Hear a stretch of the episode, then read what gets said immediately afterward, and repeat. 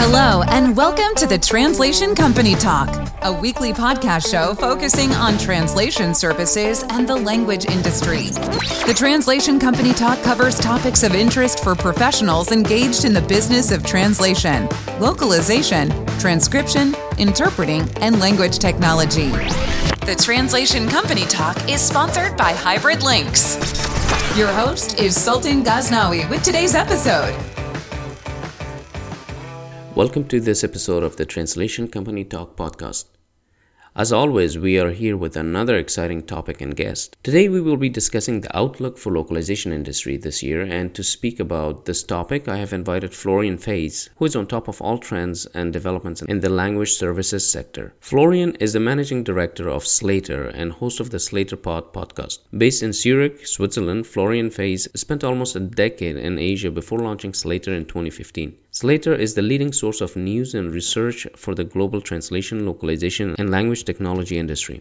Slator's advisory practice is a trusted partner to clients looking for independent analysis. Headquartered in Zurich, Slator has a presence in Asia, Europe, and the United States. Florian, welcome to the Translation Company Talk podcast. Hi, Sultan. Thank you so much for having me. I'm so happy that finally we get to have this conversation. Uh, Florian, for those people who haven't heard about you, don't know you, and they listen to this podcast, please introduce yourself uh, to our audience. Tell them what you do, where you're located. Sure. So my name is Florian Faes. I'm the managing director and the co-founder of Slator, Slator.com from Translator, right? That's the the origin of uh, the company name. Uh, I'm based here in uh, Zurich, Switzerland, and uh, you know been in this industry, language industry, for a couple of decades now. Uh, I can tell a bit more about the company. So, company was founded in 2015 together with my co-founder Andrew Smart, who happens to be based in a much nicer part of the world in uh, in Bangkok, Thailand, so a lot warmer than here. Uh, and before we start, before I started Slator, and, and together with Andrew, uh, we um, I was in the language industry for for 10 years uh, with an LSP called CLS Communication, which we uh, sold eventually to uh, Lionbridge, who most people still know. Uh, and most of that, those 10 years, actually spent in Asia, not not here in Zurich, spent in you know Singapore, Hong Kong, mainland China, and Shanghai. Um, but that's ancient history. So Slator is um, really a, a, provider of content, events, research, and advisory services to the language industry. Uh, for example, next week we're hosting our SlatorCon remote conference, uh, online conference. We publish like 10, 15 uh, pieces of content every week. Uh, on the research side, we provide, uh, uh you know, we publish a, a, lot of research reports, big reports, 50, 100 pages. So a couple of weeks ago, we published a game localization report. And I also host uh, a podcast. Uh, so it's interesting to be on the other side here. and yeah, we also do advisory service. I can touch upon that maybe later a bit more, but that's the, the long and the short of it. Very, very exciting. Yeah, I, I've I've been following Slator for a while, and and there's a lot of uh, very rich and valuable information coming from that uh, specific source for the industry. So it's guiding us in, in terms of where to go. Uh, uh, Florian, how did you enter localization and translation industry? Uh, what was the motivation? Why did you join or come to this industry? It's it was a coincidence. So my I guess origin story here is there was a brochure on a table and I didn't know where to take my career and the brochure was for a translation program at the Zurich University of Applied Sciences and I'm like, hey, that sounds interesting because I I was traveling at the time, just like you know mid 20s, early 20s. I'd been traveling for for a bit and that kind of piqued my interest in languages and so picked up the brochure. Uh, you know, at that point probably went online and uh, and signed up and got in and and yeah, I mean, originally I'm actually an electrician by training. Uh, in Switzerland, it's quite a different um, kind of uh, educational system. So you do like uh, apprenticeships and things like that. So I started out as an electrician and transferred into that translation career, and then really um, uh, was actually a translator for a couple of years uh, before I then took on much more responsibility of the business side as we were building out the business in Asia. Uh, so took over, you know, operations roles, sales roles, and general management roles, and uh, yeah, that's how I ended up in the localization translation industry. Haven't regretted it. So I'm sure it's been several years since then. Uh, if you look back, uh, can you describe in this industry what were some of the major uh, events in your experience, and what typically comes to mind when you think of so many things, events, and evolutions and changes that have taken place over these years? Um, great question. So it obviously changed from a much more kind of basic BPO service oriented industry into now, I mean, we're basically one of the most trailblazing industries when it comes to adoption of AI, right? I mean, right. And think about what's going on right now. Everybody's freaking out about, oh my God, this thing can write code, this thing can do this or that. I mean, in the language industry, we've been doing this for seven, eight years now with neural machine tra- neural machine translation, right? For That's a long time. So that was a real shift because when I was a, a, translator, it was basically, you know, you open Trados or Tag Editor. In my uh, case, I used Tag Editor. Maybe some of the older people still remember that uh, all the time. And it was it was kind of just translation memory based translation, right? And right. a bit of Google search. Uh, so the real, I think, transition happened in like 2016, 17, 18 when we really transitioned into this AI based uh, workflows. Uh, maybe now with all this ChatGPT and GPT models, maybe we're transitioning into yet another um, um, kind of new new era. But I think that was the major change. I think other than that, I mean, many other uh, changes would have been of much lesser importance for the business as a whole, right? I mean, certain verticals grew a lot, like media grew a lot, gaming grew a lot, maybe others stagnated a little bit, right? But like if you compare it to the disruption that, I mean, the positive disruption at the end of the day, if you look at the volumes and, and the business growth that was brought in by uh, machine translation and kind of expert in the loop model, uh, everything else kind of pales uh, in regard. Uh, that's interesting, and and I think that something I can agree with you on that. Uh, but I would also like you to today cover the industry as a whole, to uh, give us a picture of what's happening today, given you know that Slator constantly monitors trends and uh, what's happening in, in the language services sector. So I would like you to talk today about where our industry is and where it is headed for the rest of the year. Um, I would like you to give me a high level view of translation localization industry, you know, from where you're sitting. So I think in 2023 we're seeing a bit of a slowdown, right? It was really busy. I mean, let me start maybe in 2020. Um, like you know, COVID. Everybody thought you know things were going to break. Things ended up not breaking. And actually we kind of got a really kind of a v-shaped recovery in the language services industry. Then 2021 happened. Everybody got extremely busy. A lot of funding a lot of uh, uh, merchant acquisitions happening clients ordering uh, a lot more. So it was very very busy in 2021 started kind of slowing down in, in 2022 and now i think uh, we're going with a bit more caution into 2023 also, uh, when you talk to industry participants, you hear a lot of uh, pr- concerns around pricing pressure on unit on unit rates, and I don't think it's the typical pricing discussion that we've kind of always had in the industry, right? I mean, even 20 years ago, people would say, well, you know, drop your rates by 10%, yada yada. I think now we're really seeing a much more broad-based pressure on prices, which is a little tougher for those that, that can't adjust. Uh, and of course, the kind of general macroeconomic backdrop is less favorable than, than uh, one or two years ago, right? With the tech layoffs and, and some other areas uh, not doing so well. So I think 2023 is going to be more challenging for the language industry than the past couple of years were. There's pockets of uh, resistance and growth, like you know, gaming, media. Uh, for example, data for AI services. Uh, you know, somebody needs to train and feed these all these models that we're using to automate certain parts.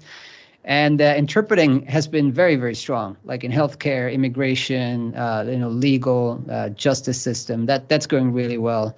Um, and of course, you know, you cannot not mention the whole Chat GPT GPT chapter here, right? I mean, on the day we're recording this, uh, GPT three is coming out or has come out, and GPT you know, four. can do a, a GPT four. Yeah, sorry, GPT four uh, came out just today, uh, the day we're recording this. Yeah and this is going to impact the industry. Uh, do we know how? I don't know, but uh, certainly, um, you know, it will have some kind of impact. So it's an, it's going to be one of the more interesting years in, in 2023 for, for the industry. So you just talked about it in general, broadly, but uh, I want you to uh, talk a little bit in more detail. Uh, I know you're very busy at Slator's, at crunching numbers and identifying trends and so on. What do you see on your dashboard today uh, when you're looking at the top 10 trends uh, affecting the localization sector? Top 10. All right. Let's start with maybe top one or two or three. Whatever. so, um, look, I think we're undergoing um, a massive continuous shift to these uh, what I call expert or what some call expert in the loop model. We're trying to uh, replace that term human in the loop uh, with expert in the loop because if you're a human, uh, that's not enough anymore, especially on the translation side. You need to be an expert in a domain in a particular language combination. So I think it's it's more apt to speak about an expert in the loop model. So I think we're seeing a um, even more adoption of that in areas that were s- so far untouched, like life sciences, medical devices, you know, even gaming in certain media areas. Uh, uh, the kind of expert in the loop model is is getting deployed. So to me, that is a big theme that even uh, that this year we'll see a lot more areas that are getting um, converted to that that model while the other areas uh, you know have mostly fully embraced that you know like in areas like legal or finance or, or some other tech areas where there's high volume. So to me that's definitely uh, the number one trend. The number two i would see these large language models. Uh, they can do so much. They can create content from scratch uh, perfect content in a sense, right? You can go to ChatGPT and ask, well, write me a, I don't know, a children's story or a financial report or anything, right? So I think we're going to see a massive explosion of, well, I don't think so. It's happening. We're seeing a massive explosion of AI generated content. So the question is going to be, will this also be a, made multilingual with AI, or is there going to be a, even a tiny fraction of that AI generated content that will need a human or an expert in the loop, uh, and that's where the industry could uh, could benefit from. And then maybe a third trend would be the general slowdown in in financing um, for for certain ventures, right? I mean, private equity owns like a good chunk of the large LSPs, and uh, maybe we'll touch upon that later. But uh, I think financing is a little harder to get by these days than it used to be, higher interest rates and generally a tighter funding environment.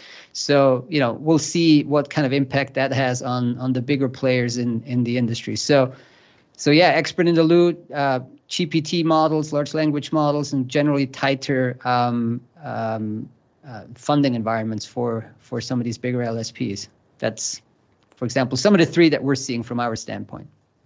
So the third one, which had to do with the uh, economy, it's a good segue basically for my next question.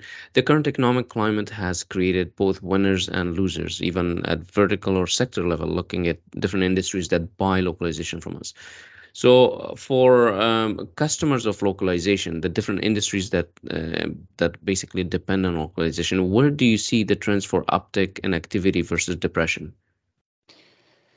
Uh, let's maybe start with the kind of the bad news. Uh, maybe I wouldn't call it depression, but uh, just generally a bit of a, a slowdown. It's definitely happening in, in tech, right? I mean, the big tech companies have historically been some of the biggest buyers of translation localization. You know, literally the Facebooks, Googles, Microsoft, Apple. Uh, you know, as opposed to maybe 12 months ago when they were couldn't couldn't hire fast enough. Now they're retrenching. Um, and also they're scaling back some of the some of the programs, trying to automate more. So I wouldn't expect anybody exposed to the technology sector per se to do really well this year. I think manufacturing, especially in Europe, um, has also been under pressure over the past you know 12, 18 months. And so I think manufacturing, engineering is uh, is a tough place to be. Uh, maybe financial, um, you know, financial like fa- banks at the end of the day um, and, and maybe insurance companies, but potentially uh, more more likely banks, is going to be a challenge this year. Uh, and also, I think financial content um, is lends itself somewhat more to expert in the loop translation or full automation uh, because it's it's very kind of um, repetitive and it's um, it, there's a lot of uh, uh, reference data around. So you know, for me as a former financial translator, I could see some of these reports that I used to translate being nearly fully automated now. So I think there's there's potential uh, for more automation there. So those are three sectors that I wouldn't be super excited about heading into 2023. Now on the on the plus side, uh, you see uh, media and gaming still doing very well. In media, let me give you an example, uh, which is actually a great example for general dynamics in the language industry where you see something that's happening that will generate demand where there was literally no demand at all before. So YouTube, uh, just a couple of weeks ago, really launched the multi-language option for their audio uh, so for for videos like with mr beast i mean they had mr beast in um, in a in a kind of beta state of that mr beast being one of the biggest youtubers in the world or the biggest youtuber in the world right hundreds probably 100 million subscribers. So now on his videos you can actually select uh, the language. So you don't have to create a new video and and um, dub and translate and dub this. You can actually inside the youtube video have multiple languages like on netflix or on disney plus like we just go in and select your language and now they're rolling this out among many of their top creators. So think about the demand that this is going to generate for uh, translation and then of course uh, voiceover and dubbing. Huge right? You roll this out to 10,000 new creators you're you know generating huge new demand. And that's generally something that happens often in the language industry that you see new um, areas pop up that just a market that didn't exist even like a year ago. Um, you know, see it with some tech companies in the past, and now you see it with something like Mr. Beast on YouTube. Um, so I'm very excited about that. Media, gaming, and in life sciences or medical devices, I mean, these are highly, highly regulated areas where you know you can only do so much automation for regulatory and legal reasons. So, you know, those areas are still going strong, have been going for decades. So um, I, I, don't doubt that uh, they're also going to go up uh, this year. So yeah, media, gaming, life sciences, medical devices uh, is something that uh, would be very resilient this year. You just uh, mentioned tech layoffs. Let's talk about that. Um, in the US and across the globe, that happened in the past few months. We've been seeing a lot of layoffs. It seems like all major platforms and brands decided to let go of, um, you know, talent, very highly educated and a skilled talent in a very short span of time. What does that mean for the for our industry for localization? And do these companies have to outsource the localization work that was previously done in house?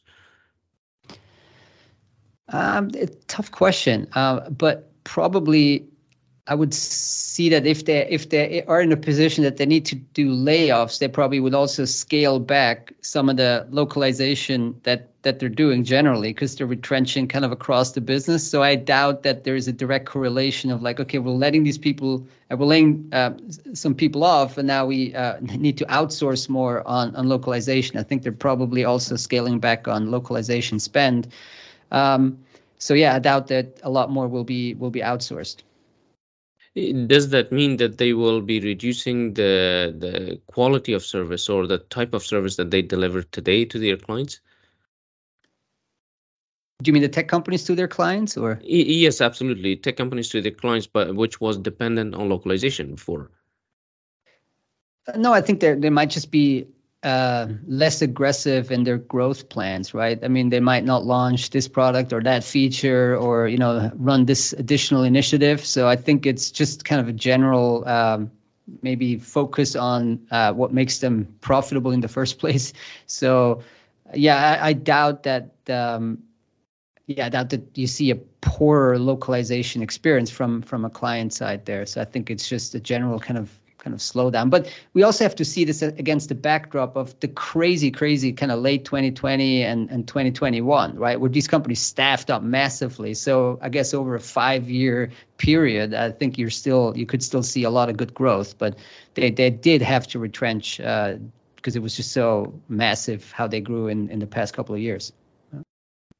That makes sense because they are becoming more stabilized, and uh, but, but there's still that talent pool that's out there that doesn't work for these tech firms. Can our industry absorb some of that talent uh, that become available due to the layoffs? I think so. I really think so. It's the the industry is large enough, and you know, there's no. I wouldn't call in the localization part, it wouldn't be a mass layoff. I mean, there's not like thousands and thousands of top localization talent that's being let go that the industry couldn't absorb. So these people that are being let go, I think they have a very good chance to get uh, hired by, you know, another maybe a, a, an, a startup or a tech startup that that's in another area of like that is untouched by these layoffs or then on the vendor side. I mean, if you have these skills, you know how a large tech company or uh, like a fast growing startup uh, runs localization. You have these skills, you know how to, you know, build up these uh, fairly automated workflows, you know how to manage vendors. You know, I think chances are good you're going to find a job on on the vendor side as well because those are very kind of in demand uh, this very highly in demand expertise and skills. So I, I wouldn't worry too much for for these people. Um, still, you know, talking about economy, let me ask you about your observations related to mergers and acquisitions in this industry. Slator keeps a very close eye on this. With VC investment slowing down, are there still opportunities for M&A here? Definitely, yeah. We're very closely uh, involved in this. In fact, we also do advisory work. So, for example, I can talk about this because we we were able to announce it. So, we helped um, uh, acquire EVS in early 2023. We helped sell a, a natural language processing company called Repustate also in early 2023, and we're helping some other companies now on the buy and the sell side. So, if you're looking at the kind of macro environment, it's definitely slowed down right from the uh, from the really crazy days in, in 2021 because you know interest rates are going up. We all know this now. We had this kind of bank failure in in the US just recently that was closely related to that. So interest rates are going up. Uh, you know generally funding gets gets tighter. Um, and so you're seeing that there's um, less appetite for risk investments of course coming from the venture capital uh, side but also uh, less capital available for the private equity uh, industry. So venture capital, you know, would be further out on the risk side, like for earlier uh, stage startups. Private equity is more for uh, profitable established companies, of which there's many in the language services industry. That's why there are so many private equity-owned LSPs. So, but um, there's there's different forces at play here. So while you have this caution now in funding on the venture, let's talk about the, the VC uh, component now, the, the riskier investments, right? While there's a general uh, um, kind of hesitancy of VCs to go into riskier, uh, to to go generally into in, into these types of investments, you also have these this boom in AI, of which language is at the core, right? So how do you balance that? Now, if you're a kind of a normal software, like a business to business software as a service company unrelated to AI, yeah, you're probably going to have a harder time finding funding. But if you're in the middle of this AI boom, you have some you know multilingual writing uh, like software, or you have some other kind of large language model uh, base layer company. You're you're at the middle of this boom, so uh, VCs are still going to key are still going to be key to invest. So we have to balance these two forces. So I think in the in the language space, it's still going quite strong. Um, again, on the private equity side, now going out to these uh, companies uh, or these private equity funds that invest in more stable, profitable companies, um, there's definitely more caution uh, now uh, because access to cheap capital is, is gotten harder. So I wouldn't assume that there's going to be a, a number of massive acquisitions uh, like for of like big LSPs by private equity firms in the next uh, you know maybe 12 to 18 months. Uh, you just mentioned the collapse of the Silicon Valley Bank and a couple other banks in the U.S. and there's talks of um, interest rate uh, drop happening in the U.S. as early as the summer. Uh, that's obviously unforeseen, unprecedented, and not even guaranteed if that would happen. But if it did happen, what would it mean for the localization sector? That's a great question. So if let's say okay, they were on this rising path of interest rates and now okay, they're going to scale back. Well, I mean, you're going to see more inflation. I mean, I'm not a macroeconomist, but I guess if you scale it back, you're going to, you know, heat up inflation again, which, you know, for some if you're invested in the stock market, maybe not too bad um, in terms of um, valuations rising again. How, how would it impact the uh, localization industry? I think it's a bit too macro to say that there's going to be a particular impact on the localization industry other than just, yeah, more inflation, probably economic growth uh, going up again. Language industry historically is very correlated to uh, GDP growth, kind of to just general macroeconomic growth, right?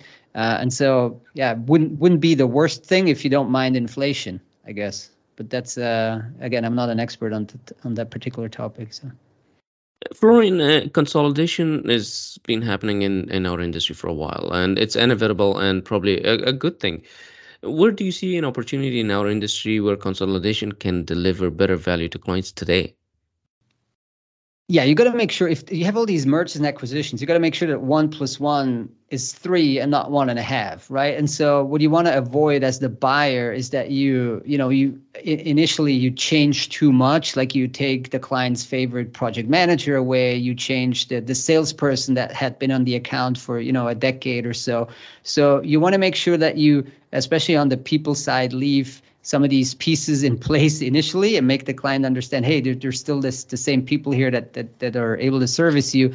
I think what uh, what companies need to take care of when they do kind of post merger integration is um, very kind of cautiously but deliberately transition transition to the better tech stack, right? When you merge to uh, two LSPs, there's always, I mean, you have obviously two TMSs, maybe two two CAT tools, two uh, MT uh, stacks as well. So you want to make sure you transition to the better one without impacting the client too much, right? And then when you achieve that, obviously the, the client should uh, uh, benefit from, you know, hopefully, uh, you know, better better translations, better services, uh, etc.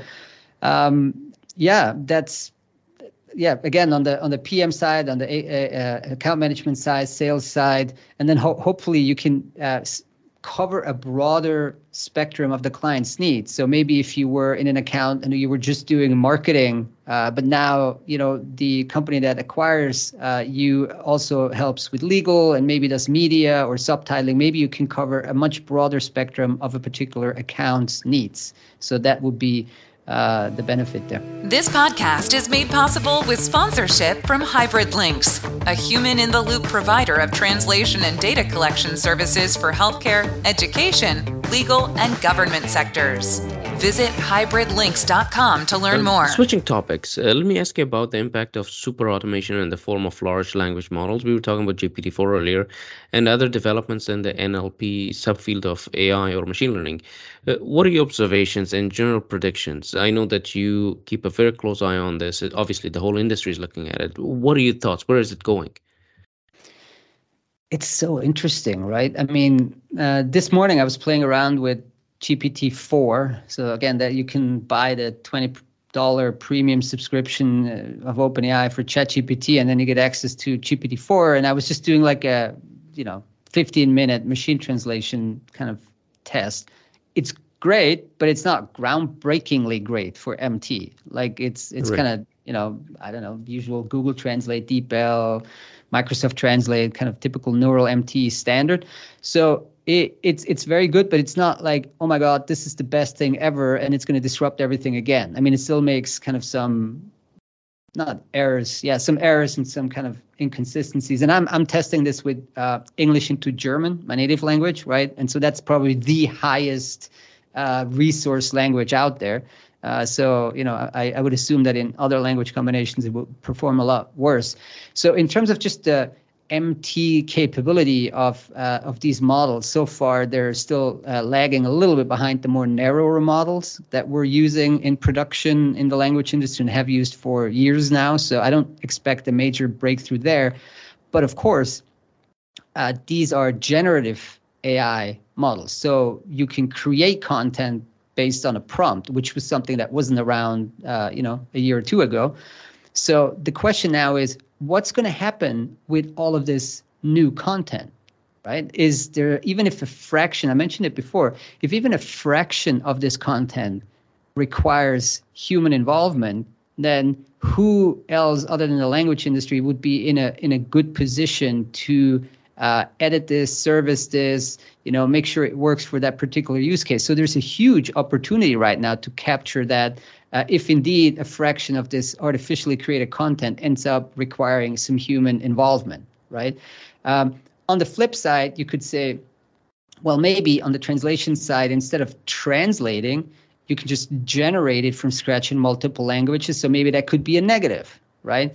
Unless that content that gets automatically generated in multiple languages still requires a human uh, to look at it or an expert to look at it, which would be a positive. So there's various forces at play here, but I just think that the language industry is in a great uh, position to find out where the service element here is required and, and capitalize on it. Florian, do you see unicorns in this industry forming that leverage these latest developments and technologies uh, as solutions for language services? Yeah, we actually just uh, a couple of days ago we published something called uh, the Language AI 50 under 50, and now you're like, what, what do you mean 50 under 50? So 50 companies that are under 50 month, right? Uh, so startups, recent startups uh, in language AI.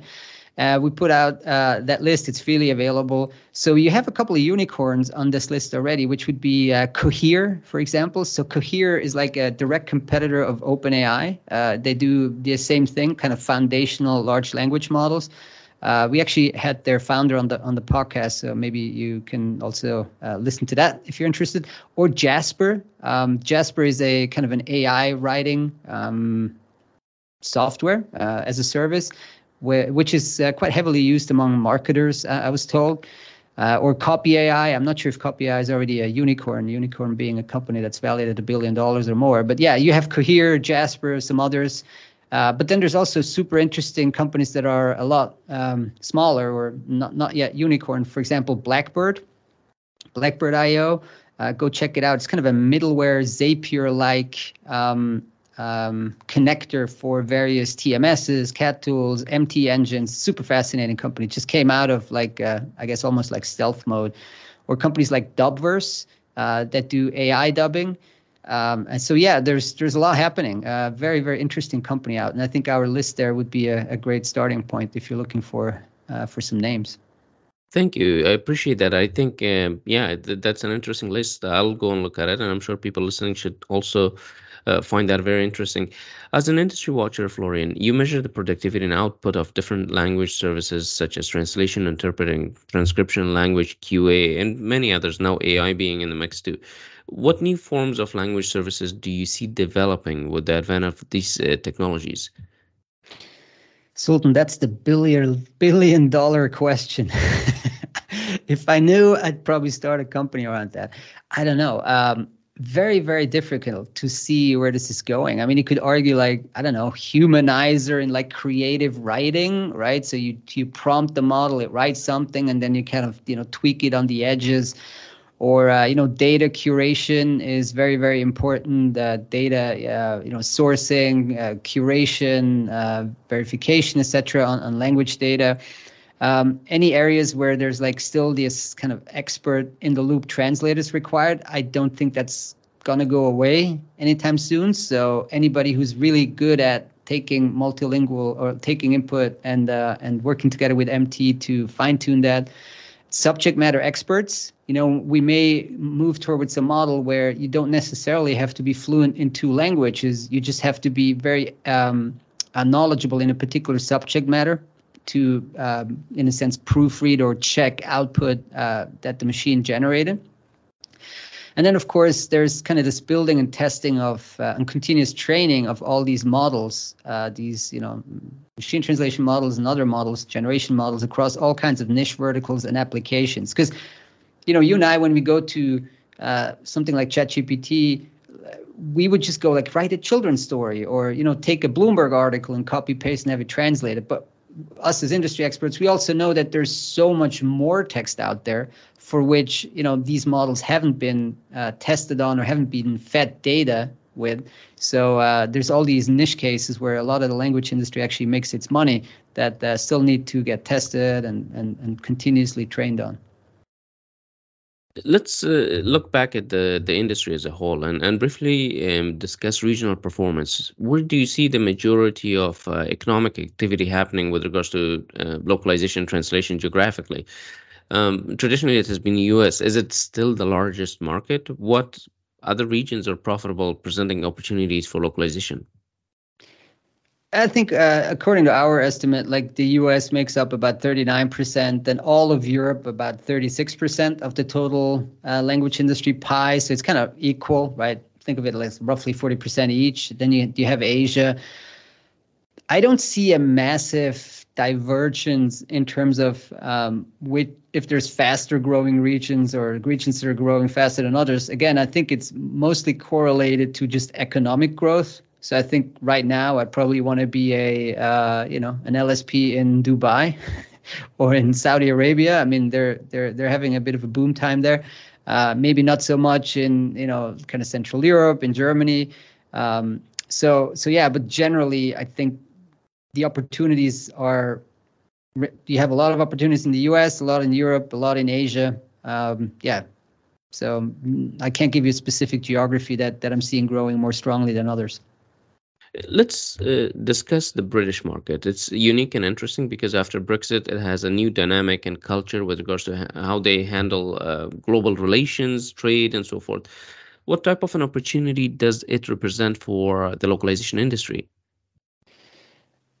It's a fertile ground to acquire well performing LSPs. I actually still haven't really understood why the UK has so many well run, profitable language service providers. Because, uh, you know, it's not like it's a multilingual country like uh, like Switzerland or maybe, you know, a couple other uh, like like Belgium. So it's in terms of uh, the domestic market i think it's it's extremely competitive right and i think it's it's it's not easy to go into the British market and, and start a company from scratch and, and kind of succeed very quickly because it's very competitive, right? So I think from a from a broader point of view, yes, if you want to acquire profitable uh, LSPs that, that perform well, the UK is certainly um, certainly a good good hunting ground. If you want to start um, uh, from scratch, it's a little harder. That said, though, I mean, uh, you know, London's arguably Europe's biggest slash most cosmopolitan international city. So there's a big kind of domestic market there for language services. Uh, so yeah, I'd. Uh, um, it's it's it's it's it's it's not an easy market, but does it have anything to do with Brexit? I don't know. I don't see the I don't see Brexit as a major positive for for the UK. If anything, they uh, they lost a couple of the international organizations that moved. For example, one of them moved to Amsterdam uh, that might have been a, a, net negative. So, yeah, but life goes on outside of the European Union, uh, as we can attest here in Switzerland, having never been into the European Union. So. Let's uh, look at uh, recent history, Florian. The past five years, uh, it has been interesting for everyone in the world uh, with pandemics, what the pandemic, the wars, technological advancements, and we were just talking about GPT-4 and political changes and so much more happening. What kind of patterns and trends have developed that can guide the localization industry? So one thing that's really um, that makes the language localization industry uh, very resilient is its ability to scale up and down quite quickly right as a so because it's it's an industry that doesn't operate um, uh, on like that doesn't own a lot of hard assets right i mean if you're in the oil and gas business you need you know you need to drill wells and build all kinds of physical infrastructure uh, it's a little tougher when um, when there's a downturn. I mean, it's very hard for you to scale down, or you know, you have you're sitting on these unproductive investments. Now, in the language industry, you can scale up or down very quickly as demand um, as demand rises or falls. You saw, for example, in in the media space, you know, when streaming came around, I mean, there was a massive boom, and there, there were some discussions around shortage and capacity problems, etc. But generally, the industry scaled up very, very quickly. And in other areas now, um, you know, LSPs can scale down fairly quickly as well. So it just speaks to the very uh, strong resiliency of the language industry to adopt to you know various business environments and various kind of technological trends so I think now we're we're at this uh, crossroads again, where over the next two to three years, the industry will have to find very innovative ways of producing service businesses or service lines of service businesses that can can incorporate these latest breakthroughs in AI. And I mean, again, if I knew exactly what it was, I probably should start a company. But I'm I'm just fascinated as an observer to see uh, how people are going to make this work we're talking about trends and uh, but at the same time we should also be looking at the landscape. Uh, when when you do that what are some of the top threats in your opinion that localization sector is not well prepared to deal with? Uh, do you have any suggestions on how to confront them or deal with them? So one of the threats would be those lsps that have not really moved to this expert in the loop post editing, incorporating these latest advances in AI type of workflows, those that are kind of feeling good about their TMS slash CAT based workflows. I think that time, the time of like kind of muddling through is coming to an end now in 2023. Uh, really, I mean, the, people had a six, seven year heads up, and I think now you're going to get under a lot of pressure. You probably won't be able to compete on pricing anymore if you're just on the kind of traditional TMS CAT stack.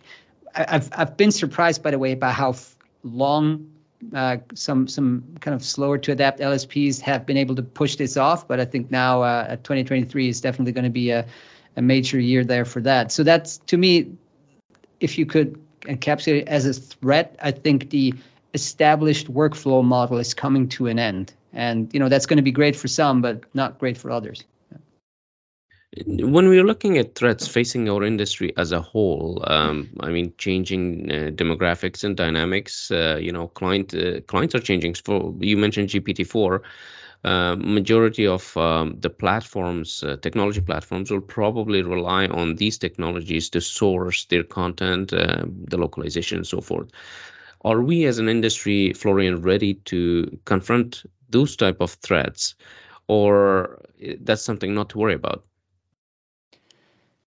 Uh, I think as an industry, uh, said it before as well. I think we're very, very adaptive. We are very re- resilient. We're very uh, resourceful to adapt to that and we just have to right? Because i mean some of these traditional clients just disappear. I mean you know the let's see for example look at finance. I mean some of these fund reports that i used to agonize over and think about every term here and there probably are automated by now because well it's you know it's it's automatable. So by necessity the industry has to adapt and change.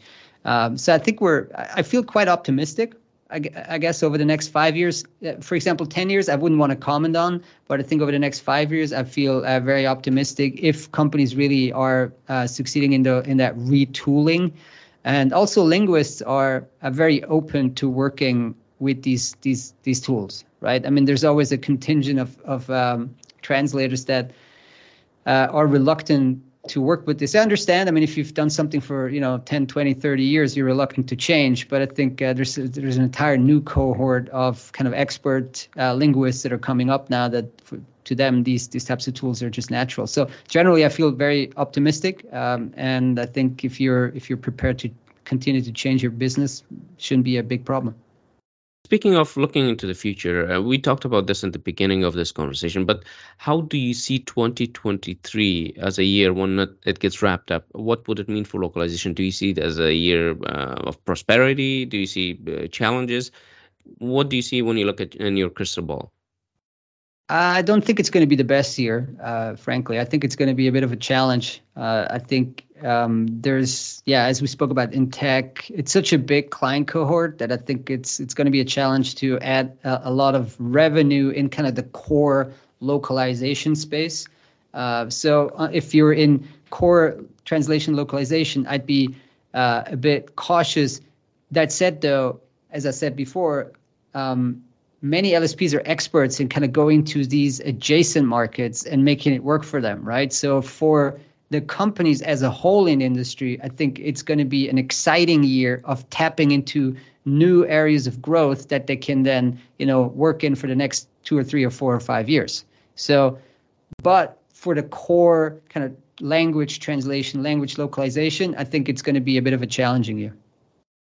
Well, I hope that it will be a positive year, uh, regardless. Um, and uh, in closing, what are your thoughts, Florian, um, and your suggestions for leadership in this industry, both on the supply and buyer side of things? I would be very if if let's say you're on the ownership side uh, and and the CEO side at the LSP, I think you should be very much open to innovation. I, I don't want to make it sound too bland and kind of generic, but have somebody at the company, no matter how large you are, play around with all these new tools. Like, I don't mean like you have to make a giant project or like, you know, something. I mean, even a, a small agency with 10 to 20 people, there's somebody at, at these companies that can be uh, that's usually very excited about trying out new things. So have somebody at the company or maybe a group, if you're a larger company, play around with all of these new things that are coming out, signing up to all of these new services, and really think about how you can integrate that into your own service organization and, and helping your clients uh, be more productive, right? So on the client side, I'd be totally asking this from my vendors, right? I'd be like, well, okay, I'm the localization manager of company X. Like, you know, I see all this cool stuff out there. Like, can this be integrated into my workflow? Can I now translate three times more? Or can I now get all my videos subtitled very quickly, for example? Or can I get like some you know dubbing done on my e-learning videos so i'd be leaning very heavily on my vendors to be much more creative in in helping me capitalize on these latest advancements Florian, uh, what a fun and insightful conversation. I really, really enjoyed it. And as always, I love to learn about our industry trends and what is shaping our decisions and uh, what affects our businesses. So, with that, let me thank you for your time and for everything that you've shared with us today. Thank you so much, Sultan. Thanks for having me. Okay, it's time for my roundup of the interview and my analysis as to what has been discussed.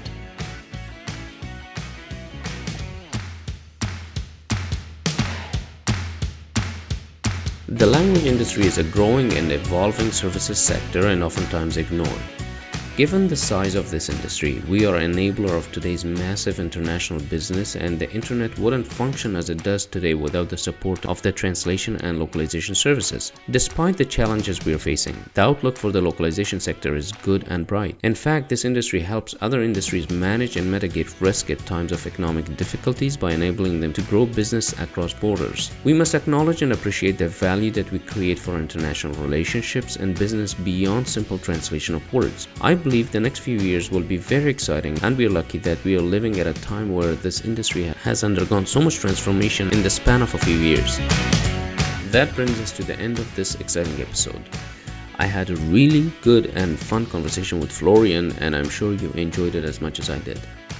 Don't forget to subscribe to the Translation Company Talk podcast on Apple Podcasts, iTunes, Google Podcasts, Spotify, or your platform of choice, and give a 5 star rating for this episode. Until next time.